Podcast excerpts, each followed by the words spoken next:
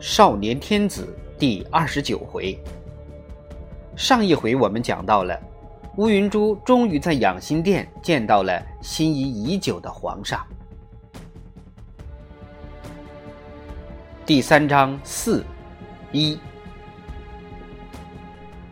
太后刚从慈宁花园回宫，顺承郡王乐尔锦便来求见太叔祖母。乐尔锦不到二十岁。一望而知是在地罗丛中长大的，白皙纤弱娇嫩，除了黑眉，还像他曾祖父那样线条刚硬，高直的鼻梁还带有祖父的余威，其他眼睛、嘴唇、肤色乃至一双小手都是另一样的，令人联想到女子的柔弱。皇太极的长兄李亲王代善。在努尔哈赤去世后，让位于皇太极，有让贤的大功。皇太极去世时，各族为了继位争得剑拔弩张，几乎闹出一场内讧。庄太后又是靠了李亲王的支持和协助，立福临为帝，以睿亲王多尔衮、正亲王济尔哈朗摄政，平息了事端，为半年后入主中原、建都北京奠定了基础。因此，代善对皇室的功劳是不言而喻的。皇帝给代善一族的礼遇也是格外优厚。清初八家世袭罔替的铁帽子王，代善这一支系占了三家。李亲王的爵位由其妻子满达海孙阿长代世袭，代善的长子岳托封克勤郡王，传长子罗洛浑，再传于子。即如今的罗科铎，改封号为平郡王。代善的三子萨哈林追封颖亲王，其子勒克德浑晋封顺承郡王。再传于子，便是这位勒尔锦。现在袭爵的平郡王罗科铎和顺承郡王勒尔锦是顺帝皇帝的孙辈，庄太后的重孙辈。勒尔锦年龄又小。在曾祖母面前，不免拿出重孙子的身份，撒娇耍赖，哭哭啼啼。太妈妈，太妈妈！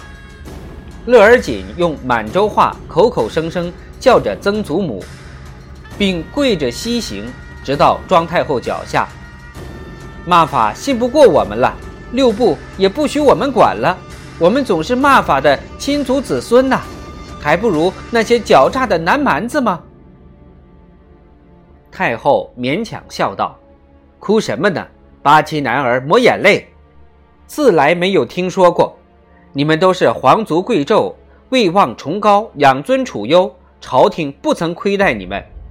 自家的兄弟子侄孙儿，哪有不信之理？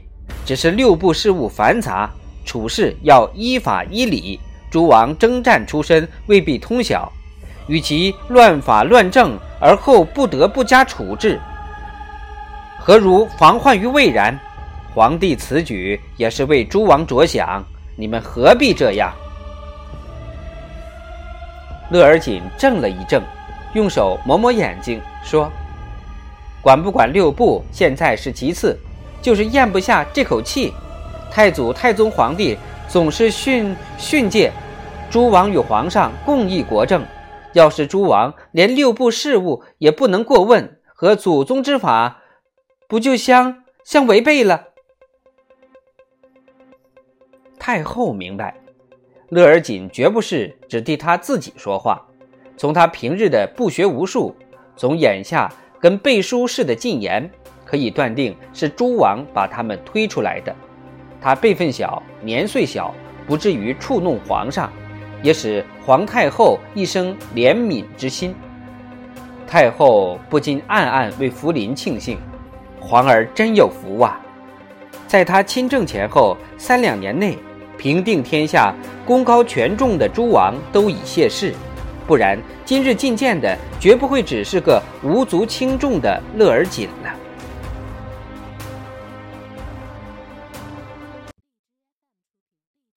乐尔锦前脚走。索尼跟着就进了慈宁宫，他向太后三跪九叩之后，匍匐殿中，半晌不作声。太后料想他也是为议政会议而来，他不是没有反对皇帝吗？太后和颜悦色地说：“索尼已是太祖皇帝身边的头等侍卫，三世老臣了，有什么话不好出口呢？”皇太极去世之际。索尼首意册立皇子而不立皇帝，使多尔衮、多铎等亲王不得不退让三分，为福临即位立了大功。多尔衮摄政时，索尼不肯阿附多尔衮，为维护顺治而结怨于摄政王，两次被借故罢官去职，差点杀头。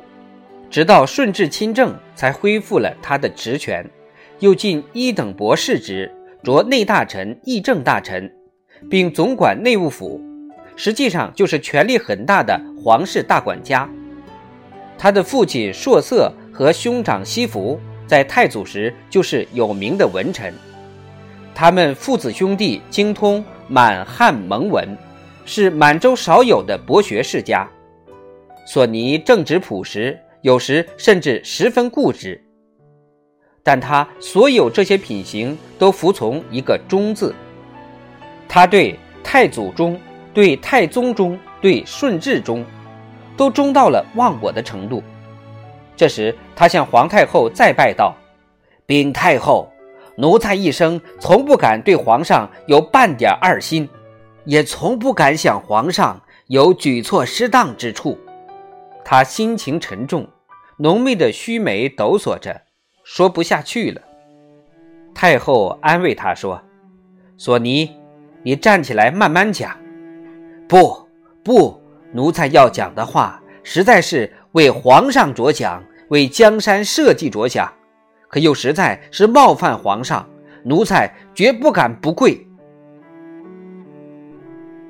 太后决定直截了当：“今天议政，你并没有持异议，是。”是，奴才从来不敢违逆皇上的意思。奴才是请皇太后开恩，求皇太后开导皇上，到此为止，不可再走远了。这两件事，皇帝做的不对，不，不，皇上没错，皇上全对，只是诸王的祖先随太祖、太宗皇帝。百战艰难，开创基业，功勋卓著。皇上这样处置，只怕他们私心不服。如今天下未定，众多八旗将，大还在军前征战。皇上此举不怕动摇军心吗？有那么严重？太后微笑着问。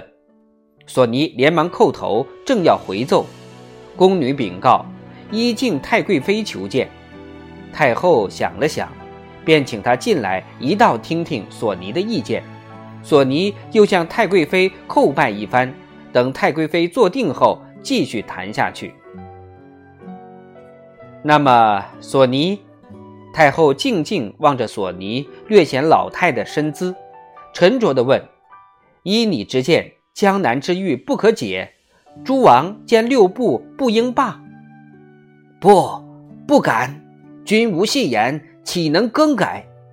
奴才只是恳请：一要到此为止，二要对汉官严加检束，免得他们借此又生骄狂轻慢之态，也可以安定八旗将士之心。前岁斩陈明夏。惩处二十九名汉官，就刹住了他们的气焰。朝廷内外两年间安静无事。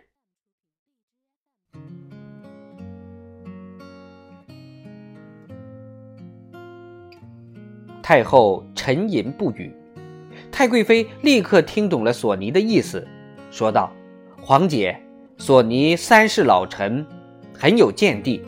当初祖宗创业。”满蒙世世代代结为姻亲，太祖太宗一统各部，皇帝入主中原，蒙古各旗立有汗马功劳，至今又镇守北疆，保护祖宗陵寝。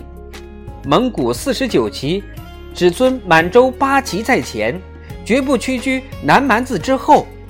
汉人狡诈，可用而不可重用。皇姐心里必定是有数的。太后微笑着说：“索尼，听说会议时，安郡王岳乐自行让贤，不肯再掌工部；康郡王杰书复议。”鳌拜和涂海也很赞成。索尼心头激动，竟跪在那儿直摆手。再不要提起，涂海等人身任六部尚书，不愿受诸王制约，自然赞同。鳌拜全然是成君之过，凡皇上所说，他没有不赞成的。至于安康两位王爷，索尼咽口唾沫。努力使自己镇定，因为他不管怎样不满，却牢牢记着这是王爷，是皇室宗亲。太后明鉴，两位王爷都是这些年满洲兴起来的新派，学汉书，习汉俗，亲近汉人，离祖宗的惩罚旧制越来越远。太贵妃紧接着说：“皇姐，这路新派。”不只是皇亲里有，满宫里有，就连女眷里也实行的很嘞。皇上若是亲近新派，更张旧制旧俗，全学了汉人，咱大清可真要换药不换汤了。索尼连连叩头，连连说：“正是呢，正是呢，奴才怕的就是这个。皇上嗜好读书，又爱书画诗词。”迟早要去亲近那些文人学士，汉家文学实在厉害，如同迷魂药，沾唇便迷。奴才深知其险，实在不敢埋怨皇上，只愿皇上以大局为重，以大清天下为怀。太后庄敬地说：“天下一千数百万户，一百户中汉人占九十九。”皇帝抚育亿万黎民，岂能不通汉文汉语？只要不沉溺、不迷醉、不妨正事便好。是是，索尼无言对答，恭受太后赐茶后，便拜辞出宫了。太后沉静地看着太贵妃，含笑说：“皇妹方才说起女眷里头新派，不知指的是谁？”太贵妃保留了很多蒙古女子的粗犷和直爽，她佩服庄太后，却学不来庄太后的教养。多年的宫廷生活也磨不掉她的特性。但凡说儿媳妇的不是，做婆婆的没有一个不上劲儿的。太贵妃自然不例外。除了她还有谁？我真后悔当初求皇姐把她指配给伯木伯贵儿。她哪里像咱们满洲蒙古家的格格？只要缠上小脚，戴上髻子，穿上衫子，可不就成了个蛮子丫头了吗？走路也那么一扭二摆的，真叫人看不下去。皇姐还收她当干女儿，白疼她。最叫人不放心的，皇姐，你说她有没有点子狐媚？我真怕她纠缠皇帝。太后叹了口气：“哎，这个我也有些担心。进关十三年了，不能总跟在关外时候那样放肆，得有规矩，要讲君德，不能叫男人看笑话。”太贵妃笑着说：“太后看得远，想得深，说的正是，立四贞为父。”不但可以使皇帝移情，定南王部下也会感激不尽。定南王和平西王是汉王的头儿定南王女儿侧皇妃，平西王儿子昭娥父，天下蛮子哪能不负朝廷？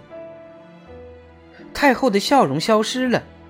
太贵妃说到要害处，使她不快，便岔开话题说：“皇妹说的公主还朝省亲却是个好主意。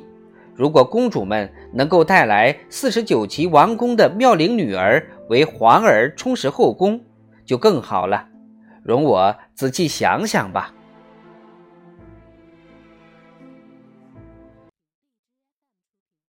太贵妃会意，起身告辞。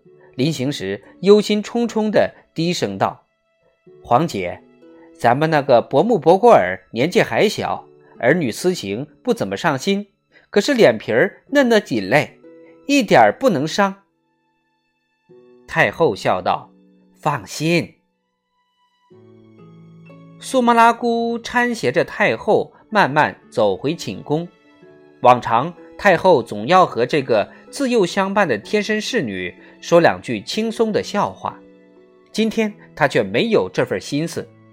苏麻拉姑看她脸色不好，关切地说：“太后，叫他们上参汤吧。”太后点点头。太后坐在寝宫明间的花梨木宽榻上，端起参汤喝了两口，放在机上。沉思地看了苏麻拉姑一眼。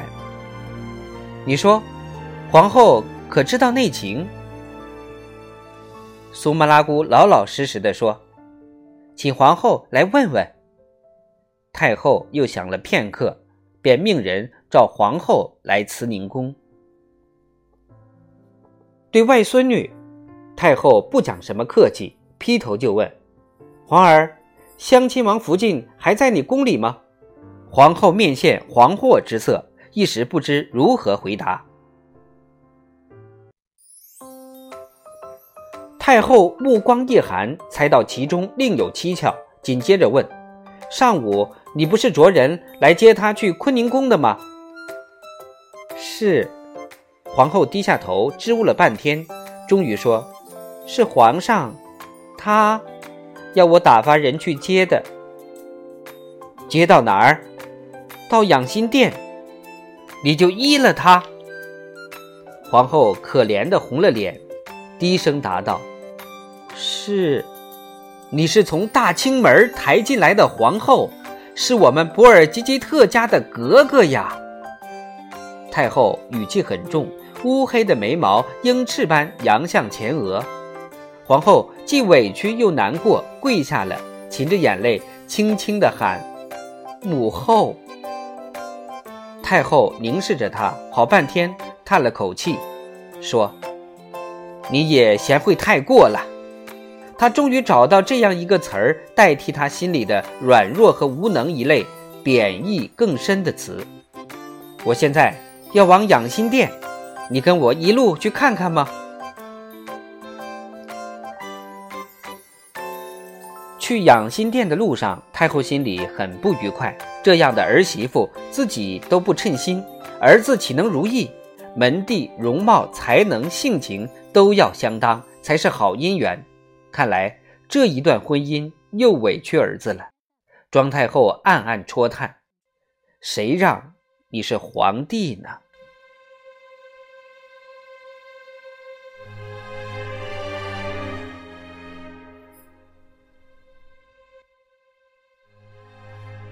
福临在殿门前躬身迎接穿过牡丹花丛而来的母亲，太后一一巡视盛开的牡丹，连连赞叹，目光却不时掠过儿子的面容。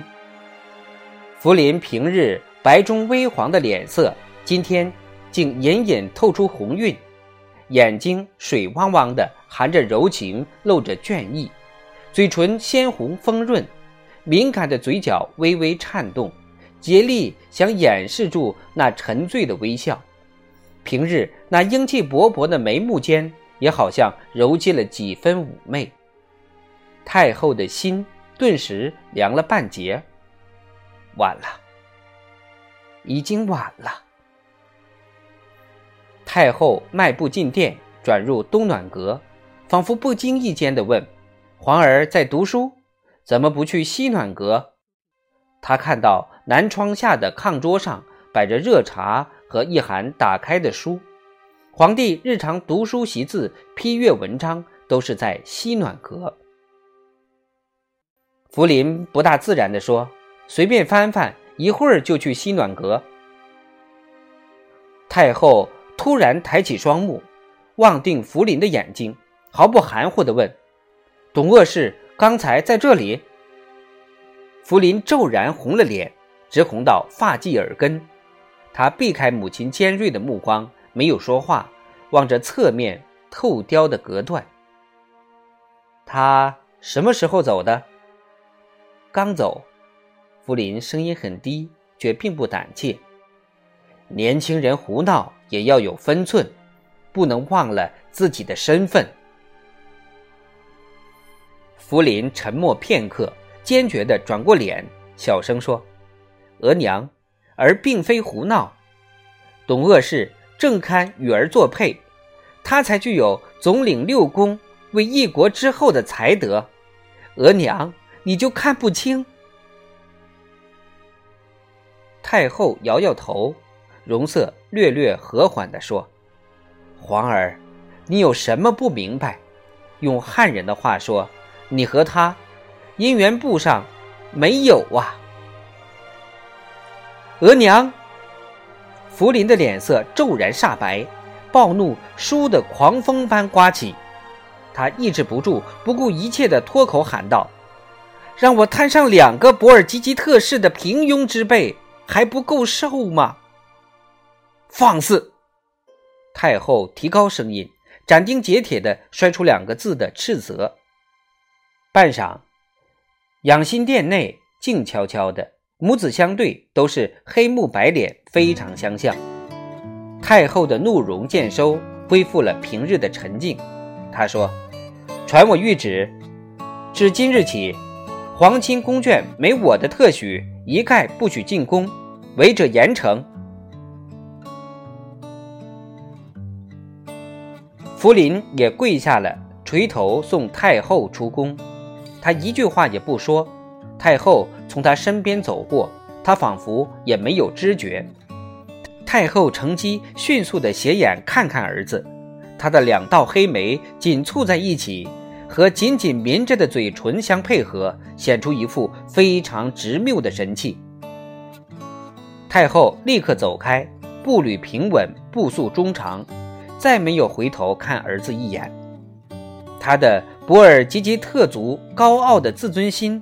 受了损害，哪怕这损害者是他自己的亲儿子，他也不能原谅。